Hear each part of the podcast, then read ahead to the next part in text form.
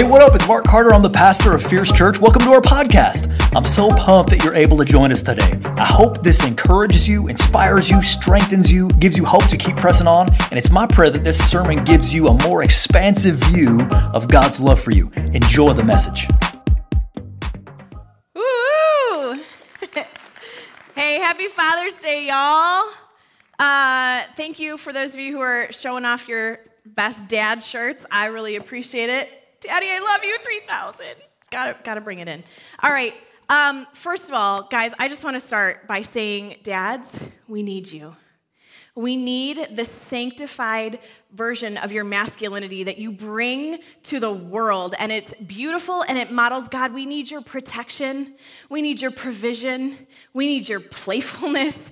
Golly, do we need your playfulness? Us women are too serious sometimes. We need your playfulness, okay? And I just want to say, like, from one woman to all of you, thank you. We love you and we value you. And Sarah already took the words out of my mouth. I know that for some, this is a harder day. And so um, we're in that with you and we're grieving with you. Uh, for Father's Day, I couldn't get every guy something, but I did get a little gift for 10 people. So everybody look under the chair that you're sitting in and probably under the chair around you. There are 10 little tags underneath the chair. Um, if you're a woman and you get it, would you please pass it off to the nearest guy. Um, anybody finding them? I swear they're there. They're like in the very back of the chair, so you got to reach back. Okay, I made it hard. It's a it's not a prank. There's 10 of them. Did you get you got one? Yay! Okay, so if you get them and you don't have to keep looking right now, but if you grab one, do me a favor. At the bottom of your tag, it tells you the name of the book that you get. Head on out to the lobby right here, just outside these doors. There's a little table and you can grab your book, okay? All right. Um, because it's Father's Day, I'm going to start the message with a little joke. What do you call a boat full of buddies? Anybody get it? A friendship. Okay, so we're going to talk about friendship today. And guys, um, while Pastor Carter's on his sabbatical, he gave a list of sermons that he wanted us to preach. And today he specifically chose friendship because he knows that, especially for guys, sometimes it's really hard to jump into friendship. It's kind of hard, right? But today, I want to dive into God's word and we're going to learn a little bit about friendship and what God calls us to be in. Now, before we do that, we all know that there's kind of levels of friendship, right? There's there's our casual people, and you probably have hundreds of these. These are like your Facebook friends or your work acquaintances, or these are people that you just know a little bit about, um, but you have many of these, right? And you, you call them friend, but when it really comes down to it, like if your day falls apart, they're not going to be the person that you call. They're just your casual friend. Then we go the next step, and these are the people who are closer with us. These are people who we, we actually do life together. Again, maybe we're not telling them like the deepest, darkest thing, but they know a lot about us, and we start to know a lot, a lot about them. Today, though, I really want to talk about this deeper level friendship. I want to talk about being a committed friend. Now, these are the people, these, is, these are like James, Peter, and John, who were really good friends with Jesus. And it was like they had, yes, there were the disciples, the nucleus of 12, but then there was like this even tighter friend group. And I want to talk about them. Now, why is friendship so important? Why? Why? Why do we need to talk about this? Well, for one, in this COVID season that we were just in, I think we all realized who our friends really were, right? I mean, we were stuck inside our homes, and so the people that you actually talked to or actually hung out with in your little pod of 10 they allowed us to have were probably your closer friends, right? They were your closer or committed friends. They were your people that you're going to be with like forever. And maybe, though, it revealed to you that you really don't have a lot of those committed friendships. Or maybe it revealed to you, golly, I am not a committed friend. I am not good at this. It is not my natural bent to reach out to people. So we realized it kind of revealed a lot about our friendships, didn't it? And the other reason we're going to talk about friendship is because the first thing that God said was not good after creation, after every day, He said, and this was good and this is good. But the very first not good that he said was for man to be alone. We need each other. Our bottom line today is we need friends to get through life. It is imperative that we have friends to get through life. And you all know this too. We go through some hard stuff in life, don't we? We go through some hard stuff, and we need friends to be around us so that we can get through it. In Proverbs 17 17, it says, A friend is always loyal, and a brother is born to help in time of need. Another version said, A brother is born for a time of adversity. We need that good friendship to help kind of carry us through the tough stuff that we go through, right? All right. So now I just want to add one more caveat before we jump in, then I promise we're going to jump in. I know that you will be tempted to go, man, my friend really needs to hear this message. Yep, they are not a good friend, and they need to hear how they need to be a committed friend. And here's what I want to tell you stop right now. You are the friend. You're the friend. It's on you to learn from God's word and to dive deep and to be that committed person. So the second that you're tempted to say, oh man, they are not a good friend, I want you to think about when one finger points out, three fingers are pointing back, okay? There's three more fingers pointing at you that you need to learn from this too. Sound good? Okay, so I'm going to open God's word. We're going to jump into First Samuel. And young men out there, or really anybody, if you've never actually read the Word of God, I would so invite you to read 1st and 2nd Samuel. They're some of my favorite books because they read like this epic story. So, anyway, we're going to jump in. A little tiny bit of backstory. Um, David and Jonathan are these two guys. You probably, if you've never read the Bible before, have heard about Jonathan, or not Jonathan, you've probably heard about David. David is the guy who was the little guy and he swung the stones. Is that a word, swung? He swinged the stones, whatever. And he hit Goliath and he fell to the ground, right? Okay, so we've got David and we all know about him, but a lesser known character is Jonathan. Jonathan was the son of the king of Israel. And the king, Saul, had been anointed by God, but guys, he was starting to go off the rails and not do what God had asked him to do. So God actually told him, um, You're probably going to lose your kingship because you're being a knucklehead. so God says, Okay, David, you're going to be anointed. You're going to be the next one. And here is Jonathan. And he should have the rightful next steps into the kingship, but instead, it's going to come to David. So we're going to start right in, right after David has killed Goliath, okay? 1 Samuel 18, verses 1 through 4. After David had finished talking with Saul, he met Jonathan, the king's son. There was an immediate bond of love between them, and they became the best of friends. From that day on, Saul kept with him Saul kept David with him at the palace and wouldn't let him return home. And Jonathan made a special vow to be David's friend. And he sealed the pact by giving him his robe, tunic, sword, bow, and belt. Guys, that is a sim that like super symbolizes Jonathan's like, dude, I really like you. I think you're cool. Everything I have, it's yours now. Like his robe, his tunic, his sword, his bow, and his belt, that's like all of his authority. He's saying, David, you should have this. Like, you're incredible. I don't know how you just went up against that giant, but go for it. Okay, so we're going to keep moving on into their story. And now, um, Saul is really jealous of David and he's trying to kill him. And Jonathan's like, hold up a minute. We're going to jump into 1 Samuel 19, verses 4 through 7. And this is actually Jonathan now talking to his father Saul. And he's saying many good things about him in verse 4. It says, Please don't sin against David. Again, talking to his dad. He's never done anything to harm you. He has always helped you in any way he could. Have you forgotten about the time he risked his life to kill the Philistine giant and how the Lord brought a great victory to Israel as a result? You were certainly happy about it then, so why should you murder an innocent man like David? There's no reason for it at all. So Saul listened to Jonathan and vowed, As surely as the Lord lives, David will not be killed. And afterward, Jonathan called David and told him what had happened. Then he took David to see Saul, and everything is as it had been before. So Jonathan steps in. He's like, Dad, you're being a fool. Don't go here. And then everything's okay. Kind of David and Saul are reconciled again. Well, that lasted for just a moment because Saul started to go crazy, crazy, and was trying to completely kill David, send tons of soldiers after him and everything. And David comes up to Jonathan because Jonathan is this sweet guy and he's thinking, I know everything my dad does. And last time we talked, it seemed like he's good again. And you two are reconciled and we don't have any problems here. But then, again, Saul is starting to send people after David and David knows it. And David comes to Jonathan and he's like, Jonathan, your dad's trying to kill me. Jonathan's like, No, he's not doing that. But he listens to David and he goes, Okay, uh, we'll test your theory. There's this new moon celebration coming up. We're going to have this big dinner. Um, you stay with your family. And if my dad asks, I'll say that's where you are.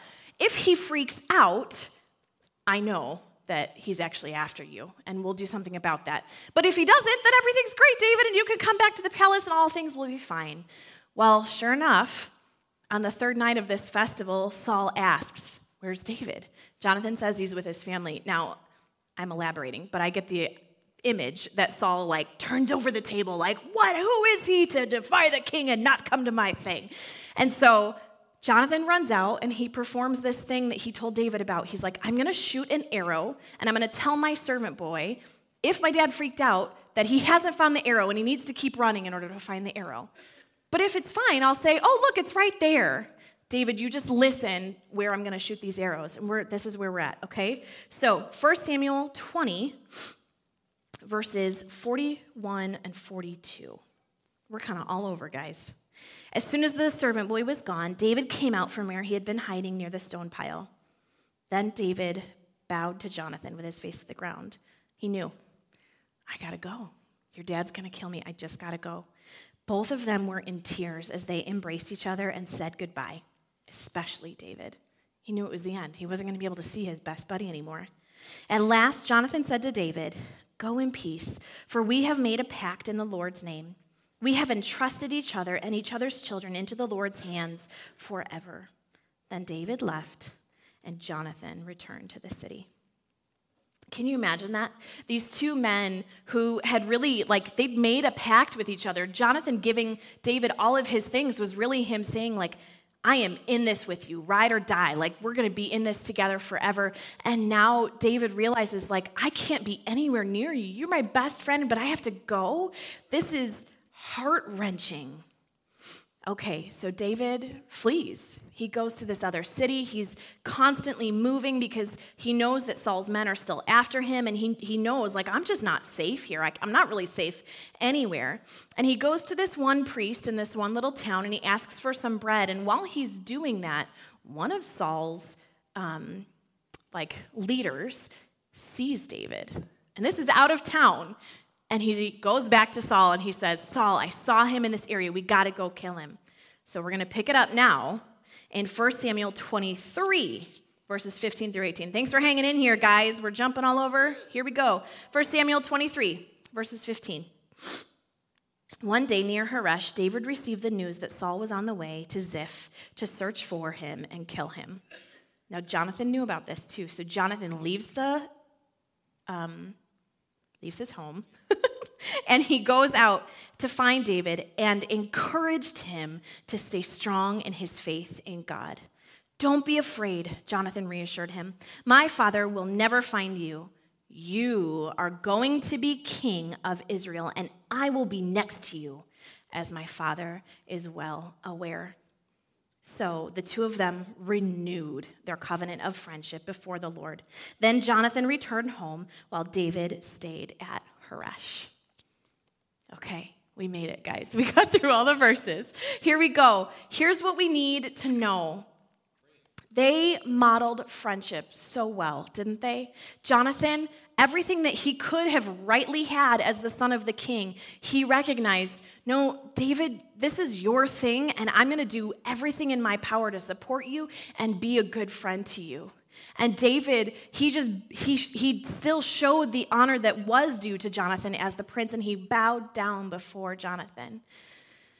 Before we get into what a committed friendship really looks like, I want to caution us all because I think a lot of times we're like, "Great, they have a good friendship. I don't have good friendships. And guys, if I'm totally honest, I have been there for almost all of my life. And as my husband would attest, and my two very good friends would attest, I really struggle with believing that they like me. I know that they love me, but do they even actually like me? Do they actually want me around? And so I know that there's places in all of our hearts that we really want a good, committed friendship, but we just are like, I don't know how to do that. And so there's shame, maybe, that keeps us away. There's places, maybe, that we've made foolish mistakes and we're afraid to jump back into a friendship. And I want to tell you, press in. Don't stay back. Guys, the greatest you is in community. We need friends to get through life. Press in. And don't let the absence of friendships make you bitter. Like I said, for years, I, I, have t- I have siblings that are 10 and 11 years older than I. And so people my age, I don't know how to get along with because when I was 10, I thought I was 21. Okay. Like this is my mentality. This is how I grew up. And so for a very long time, I got bitter and I got angry. Why don't I have friends? God, why haven't you brought them to me? I needed to stop and I needed to repent of the pride. And I needed to say, God, I, I, I'm asking you, bring me friends. And while we're praying, let's ask for wise friends. What does it say in Proverbs 13 20? It says, He who walks with the wise men will be wise, but the companion of fools suffers harm. Take a second, just a second right now, and think through your friends. Are they wise? Are they people who are causing you to grow and be more wise? Or are they fools and they're causing you harm? Do a little bit of a check and ask God, okay, help me to have good friends who are causing me to be wise. And then I want to tell you do not believe the lie that you are not needed. Do not believe the lie that you can't be a good friend. No, God has placed you right here with your background, with the things that you've gone through, with your personality. And He's saying, I need you to be a friend. I need you to step out and I need you to go first and be that committed friend. In Philippians 2 4, it says, Do nothing out of what? Selfish ambition or vain conceit so don't do it for yourself and don't be conceited and prideful about it. Rather, in humility, value others above yourself. Not looking at your own interests, but each of you to the interests of others. Guys, I think sometimes we get in this thing with friendships where we're like, they didn't call me. Oh, they all got together on Facebook and had this really cool event, and I wasn't part of it. Oh man, they went on this really cool fishing trip, and nobody called me. I'm not part of that. Okay? Do not get stuck in that. You are needed, and it's your job to reach out, okay? And then don't wallow in self pity. If you don't have good friends right now, keep praying for them and smile. Who knows? You know, I, am sure we've all been through this where you're kind of having a stinky day and you go to the grocery store and somebody just smiles at you. And golly, COVID with our masks, that made things hard, but you could still see their smile on their eyes. And when they smiled at you, it was like, my day totally just changed. Smile, be that friend. Okay, ready to dive in? Okay, so what are the elements of a committed friendship? Here's your number one bullet point common passions.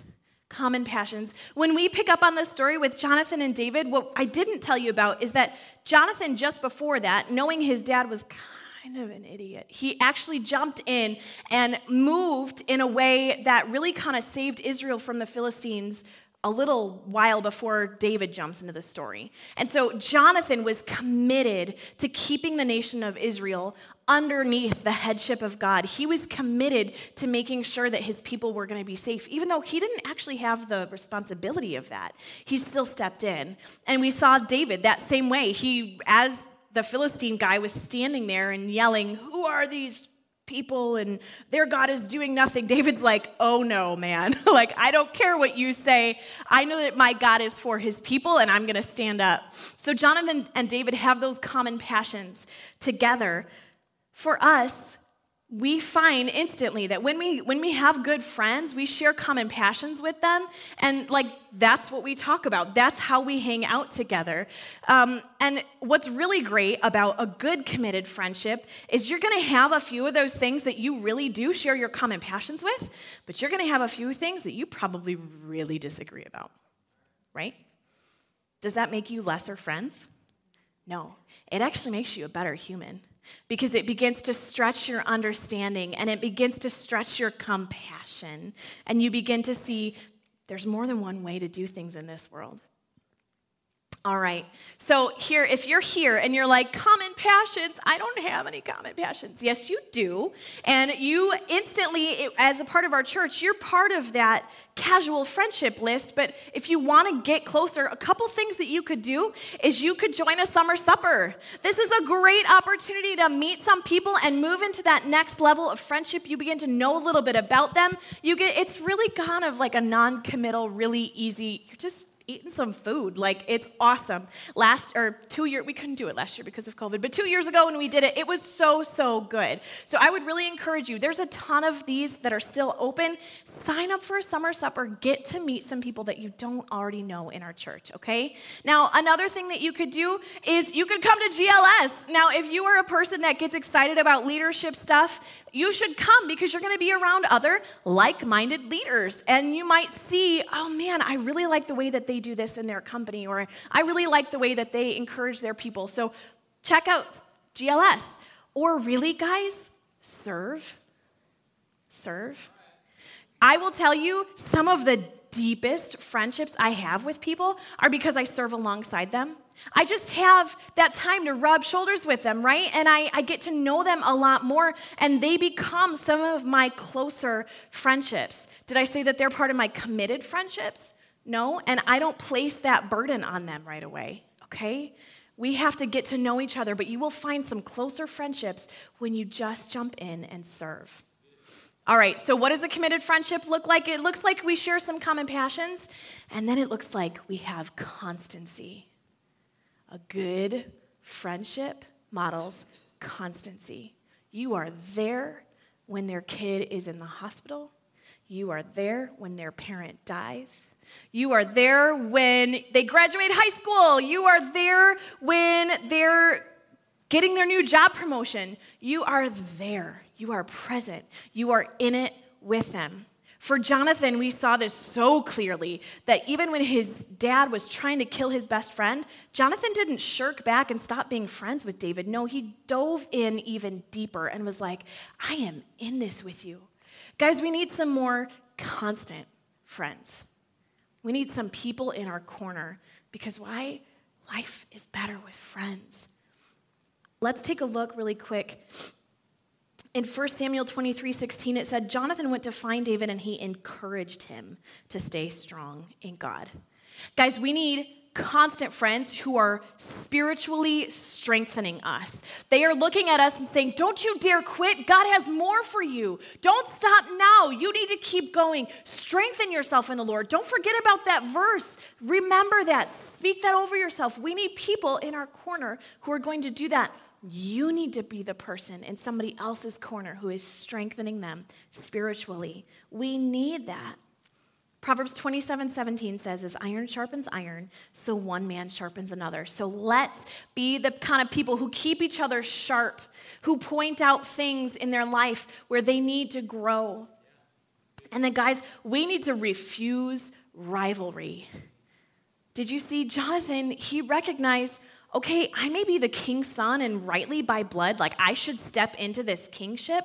But no, instead, he said, I see God has given you this role, and I am behind you. You are going to be king of Israel, David, he said, and I'm going to be next to you. I'm going to be next to you. I'm going to support you. We need people in our corner who refuse competition, who refuse comparison. We need to be people who refuse comparison and instead who are like, You go, you got this. I see that God has placed that in your heart and I am all for you. How can I pray? How can I support you? How can I lift you up so that you keep going? All right, so we need common passions, we need constancy, and then we need some transparency in there. Transparency. This is one of the hardest ones, I think. We need friends who are going to hold up the mirror to us and who are going to say, You're being foolish. Or, you're walking this way, and I just want to say if you take one more step, you're probably going to end up on your face with some broken teeth. We need friends in our corner who are going to point out ways that we need to go in a more wise way. Now, Jonathan was amazing because I'm sure he was doing this with David, but did you see that he did this with his own father? He was like, Dad, you're about to kill David, and he's done nothing but support you and be behind you and lift up our country. Like, what are you doing? Don't do that. That's not wise. Jonathan was so good at that. And with Jonathan specifically, when he and David first met, there's a phrase and it said, the soul of Jonathan was knit to the soul of David. And uh, scholars call that like a motif. Like it's it's an example for us that when they were like knit together it's as though they were see-through. Both of them shared everything. They had everything in common I know because I am really not good at this. I like to keep my stuff hidden. I don't want to tell you my deepest sins. I don't want to tell you the ways that I'm struggling. And if I'm totally honest, it's a lot of in my brain like I don't want to burden my friends with that. But guys, friends are there for that. They are there to carry it with you. They are there to, when you can't walk anymore, they're to hold you up and they're to carry you instead. So, transparency. Now, it goes two ways, doesn't it? You have to reveal transparency, and sometimes you have to receive transparency. Like when David told Jonathan, Dude, your dad is trying to kill me. Jonathan didn't go, Listen, man, that's just stupid, and you shouldn't do that. No, he slowed down and he listened carefully. And I love, I love that. I love that he didn't get frustrated about what David was bringing to them, but he just listened. Now, we need to um, we need to listen carefully when our friends tell us you're about to do something stupid. And those are the hardest days, I think. But here's what the Bible says in Proverbs 27 6 wounds from a friend can be trusted but an enemy multiplies kisses. You know, we've all had those friends who they'll just like, oh, you're good, everything's great. But what we really need is the people who are going to be like, you know, I've seen some patterns in your life, and I, I wonder, have you thought that maybe those are some like destructive things? We need wounds from a friend. They can be trusted because, listen, they are for you. So when a friend points out some things and you instantly get prickly and angry at them, we need to remember that verse. No, God, you say that wounds from a friend can be trusted. I think maybe you're speaking through my friend right now and trying to convict me of something. Let me slow down and not be so crazy that I can't listen to my friends. And then we need to reveal transparency without shame. Did you see that later when they're about to like leave forever? It says that Jonathan and David, they both wept. We need to be okay revealing our hearts to each other. We need to be okay with showing some emotion because God moves through our emotion. He would not have given us our emotions if He didn't intend to use them for us. So, what does a committed friend look like? It looks like common passions, constancy, and some transparency. And since it's Father's Day, guys, I wanted to actually invite, I know I'm a woman and I'm preaching on Father's Day, and I am speaking to men, and I wanted to invite some other men up here so that you could hear from guys what this looks like. So, may I please have Brandon Adkins, my husband, Chris Ayala, and Kyle Bennett. Woo! I mean, whatever.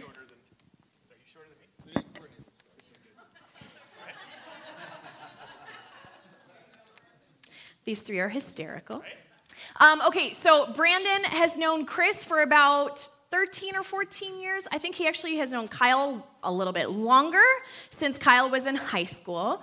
And um, Brandon and Chris got to know each other when they worked at Starbucks and kind of instantly hit it off. And the three of them share some common passions of leading worship and music, being all together ridiculous and hilarious. And they really, honestly, guys, they spur each other on They sharpen each other really, really well, and I am honored to know these men. So um, I'm going to ask them each a question kind of pertaining to our message. So, Kyle, I know that there was a season in your life where you pulled yourself away from friendships, and that kind of got dark.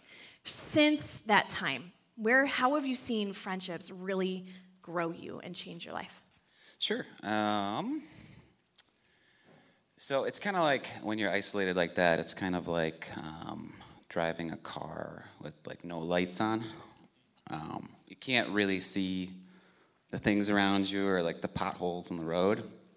But the trick is, is that you don't always know that the it's it's like driving a car with no lights on, but you don't know it. so you don't even know that the lights are off. Um, so in having those friendships, uh, they're kind of like, hey, wait, turn the lights on. You're about to hit this pothole or this deer or this skunk. um, so it's uh, yeah, That's fantastic. a little different. So they watch out for you. They keep you from Mm-hmm. from Yeah. potholes, from things that are going to potentially destroy you. All right, Chris. So, Chris, I know that something that the Lord has placed deeply inside of your heart is to be a worship pastor. And I know that when you and Brandon first started at Starbucks together, neither of you were in that role. You were both just worship leaders. And as time progressed, Brandon stepped into the worship pastor role.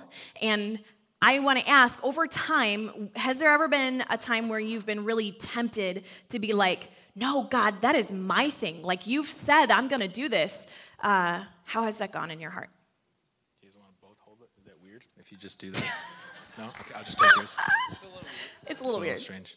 Okay. Yeah. Um, that yeah. For, I, I should probably explain on the front end that um, I don't I don't know if I've ever wanted to have it over Brandon. I think it actually terrifies me to think of doing anything without him as far as ministry work. But I, come on, man, please. I'm right here. I'm wearing the shirt. I have to be cheesy. Um, but uh, I'm going to tell. Can I tell a story? I'm going to tell a story. Um, I th- I, this was a few years ago. Um, me and him were preparing for an event here at church. There's a lot of setup, guys. I'm sorry. There's just a lot of a setup. lot of setup. Jeez Louise. And he was being um, very transparent with me about some stuff. We're in the uh, the vortex. Do you want to explain what the vortex is? So the vortex for Brandon and Chris means they get talking about something, and like four hours later, I text them, I thought you were just going to pick something up at Chris's house. so they get into this thing where like time just does not matter.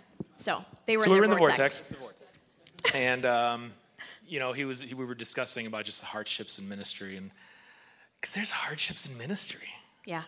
Anybody know any hardships in ministry? I mean, it's tough. Or just life, period. Yeah. Man. Yeah. And we were um, sharing in that moment, and I remember thinking to myself, my my the tone of his voice changed in my head, and um, it, I remember saying the sentence, "Hey, I don't know if this helps, man, but like, you know, you have my dream job, right?" That's not how it sounded in here, though. It was more like, "Hey, idiot." You have the coolest job on the planet. What are you talking about, bro? The cool thing about having guys like this is the guys that love you that much Yeah. is you get this grace, right? Um, I, I remember telling Brandon this, and I think he even said it. It even helped him with, with a different perspective about his work and what we do. And, you know, I laid it down at the feet of Jesus and said, you know what, Lord, if this never happens, I got their back. I'm with them and I am for them. And I'll follow these two into the abyss, the truth. If it never happens, I'm good, man. I got brothers that are better than my own brothers. So, Amen. That's so good. Thank you. So, Brandon, um, you do so much right. You do so much right. But I'm your wife, and I see some of your, I see some of the go. things that he doesn't do so well. And so these two also see some of the things that you don't do well. Um, tell me about a time where they pointed something out, and uh, how did you respond?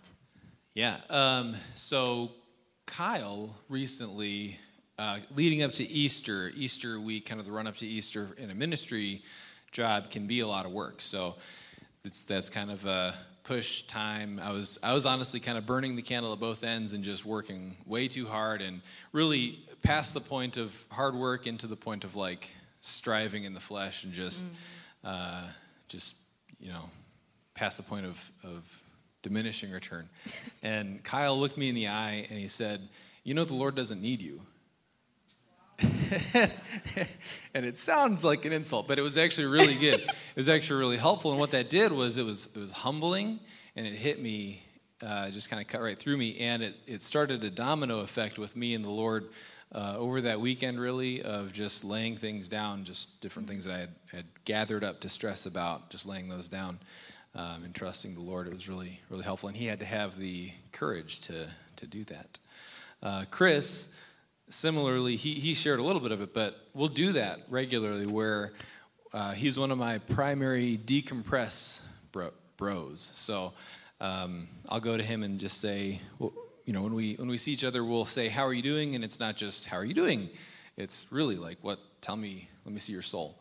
Um, and I'll transparency. Yeah, I'll share what's hard, what's painful, where I'm feeling weak or beat up, and it's different than complaining.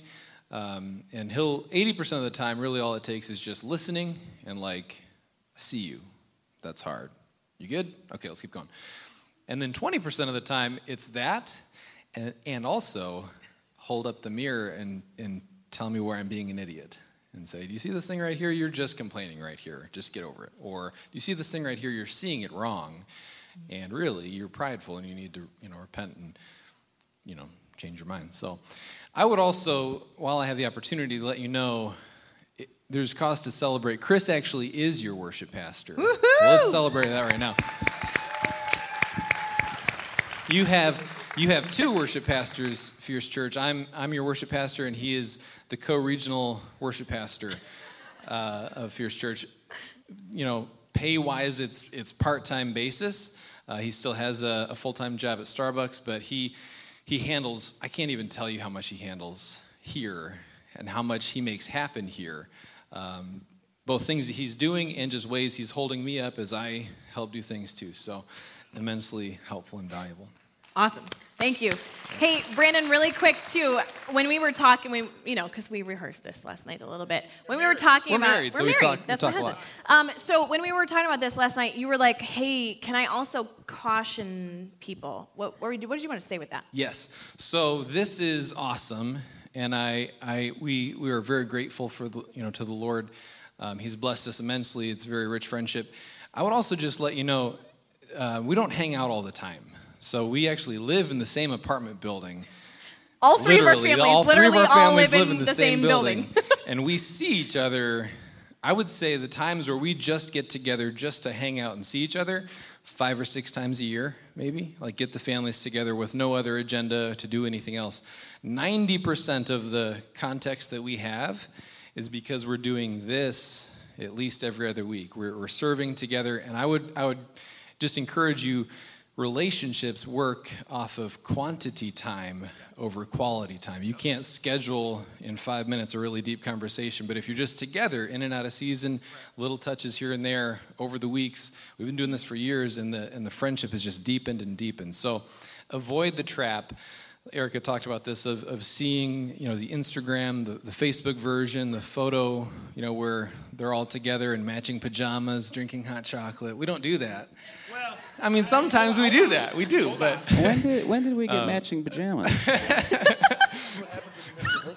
but I think in our generation, especially with the advent of social media, it's just a it's a brilliant trap of the enemy to just yeah. lure you into jealousy of what you don't have, get you jealous of it, and, and get you to really curse what the Lord has blessed you with. You probably, if you if you sat down and thought yeah. about it, you've got people yeah. who would jump in front of a bus for you. If they would show up if, if you needed them, if you gave that phone call. So just a, a, word of caution there. That's, I think, a, a trap that, that, I see the enemy try and uh, lure people into jealousy with. So. Yeah, that is. All right, gentlemen, thank you so much for your time. I'm grateful for them being transparent and showing a little bit of their, their friendships and how that works for them and how we can maybe begin to ask the Lord for some of those things for us. Well, before we finish up, I want to just take a second and look back at Jonathan because David, it seems, was actually way more on the receiving end of the friendship, wasn't he? Jonathan was the one who continually poured himself out for David. And as we look at that, guys, Jonathan is actually a really incredible picture of Jesus' love for us. Jonathan just saw David across the, the battleground and was like, My soul is knit to him. I love him. I am for him. Just like Jesus looks across everything and says, I am for you. Jesus showed constancy.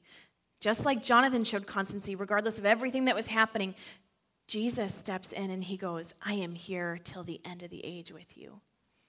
And transparency, just like Jonathan gave everything for David, Jesus stands, he stood on the cross for you and I, and there were holes in his hands, and a hole in his side, and holes in his feet, in which he was completely transparent as he hung on that cross. Guys, it is the friendship of Jesus that saves us. He laid down, just like Jonathan said, I don't need the kingship. You're the rightful heir. Jesus left heaven and said, God, if leaving my kingship in heaven right now and going to earth makes a way for them to be with me forever, let's do it. Let's do it. So, guys, we're going to go into communion right now. Um, if you didn't get a chance to grab one of these little cups, go ahead and they're on that table in the back. Feel free to go back there, or um, maybe some of our ushers will grab one for you. But in John 15, verses 12 through 17, it says, Greater love has no one than this, than he laid down his life for his friends. Guys, Jesus perfectly modeled for us what a true committed friendship looks like. It's that common passion to have our sins forgiven. He was constant in remaining on the cross so that we could be reunited with him, and he was transparent, coming to us as a baby, then living life hanging on the cross bare as a sign of his commitment to us and the Father. We're going to take communion in a moment, but it's a practice that we have followed with centuries of other Christians before us, stopping to remember the sacrifice that Jesus made on our behalf. Jesus knew that a major test of his friendship to us and his commitment to God was going to be ahead. Guys, he's, he sat at this dinner table with the disciples, and on his mind in that moment was every human being who had ever lived and every human being who would ever come. And the weight of the coming days was pressing on him.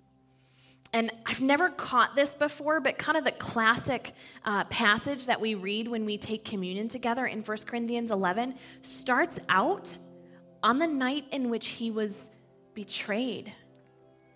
One of Jesus' closer friends, one of his 10 disciples, was actually about to hand him over to the religious leaders of the day.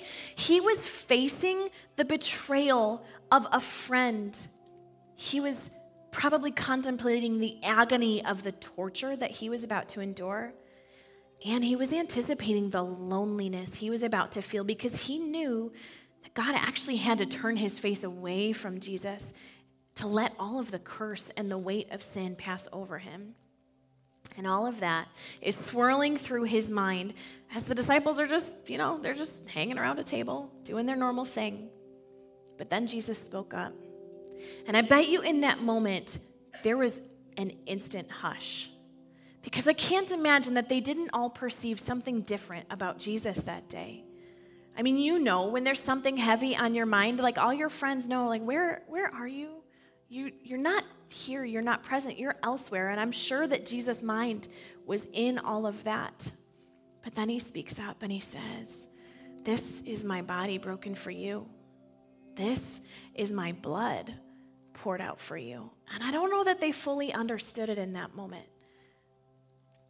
But I want to take a second before we take communion together. I want to quiet our hearts.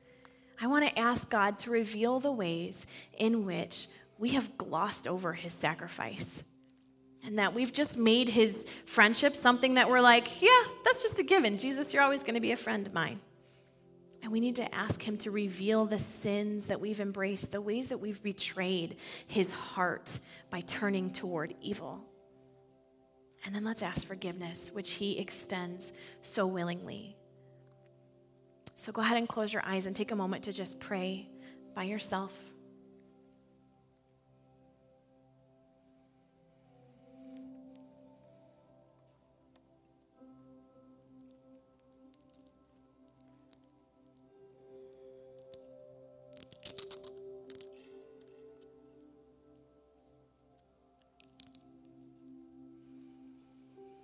Search me, O God, and know my heart. Try me and know my anxious thoughts. See if there be any wicked way in me, Jesus, and lead me in the way everlasting. Amen. All right, go ahead and get your elements ready. There's a little, like, very thin, clear thing on top to pull out the wafer first. So in 1 Corinthians chapter 11, verse 23, it says, For this is what the Lord himself said, and I pass it on to you, just as I received it.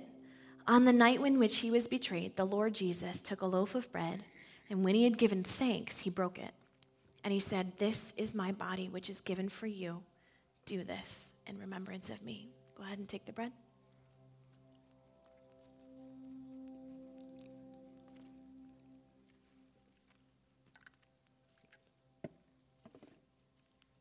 And in the same way, he took the cup of wine after supper, saying, This cup is the new covenant between God and you, and it is sealed by the shedding of my blood.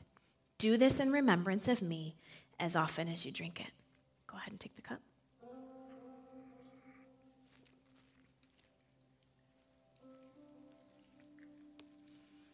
For every time you eat this bread and drink this cup, you are announcing the Lord's death until he comes again. Would you pray with me?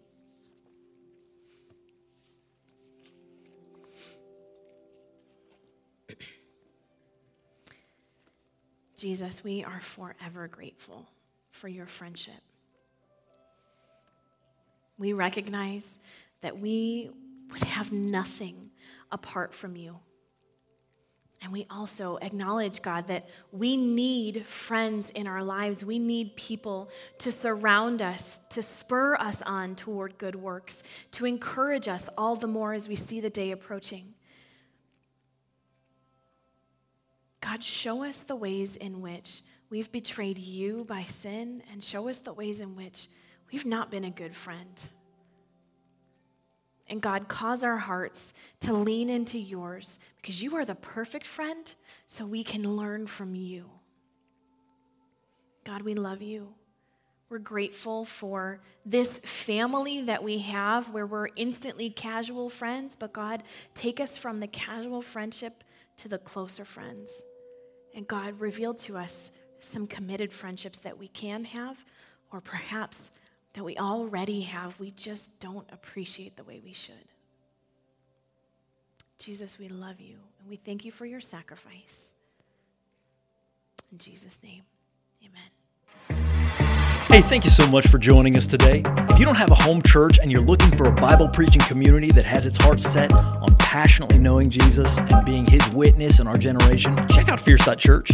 We'd love for you to join us either digitally or in person. Also, if you're looking for leadership development related content, don't forget to check out the Fierce Leadership Podcast, available wherever you get your podcast from. Special thanks to those of you who give generously to support this ministry. It's because of you that this is possible. You can click on the link in the description to give now or visit fierce.church for more information. If you enjoyed this podcast, why not subscribe, share it with your friends, click on the share button, take a screenshot, and share it on social media or wherever you would share such things. Whatever challenges you're facing, I know you can make it. Don't give up. Hang on to Jesus. He won't let go of you. Jesus loves you so much, and we love you. I hope someday we get to meet in person. Thanks again for listening.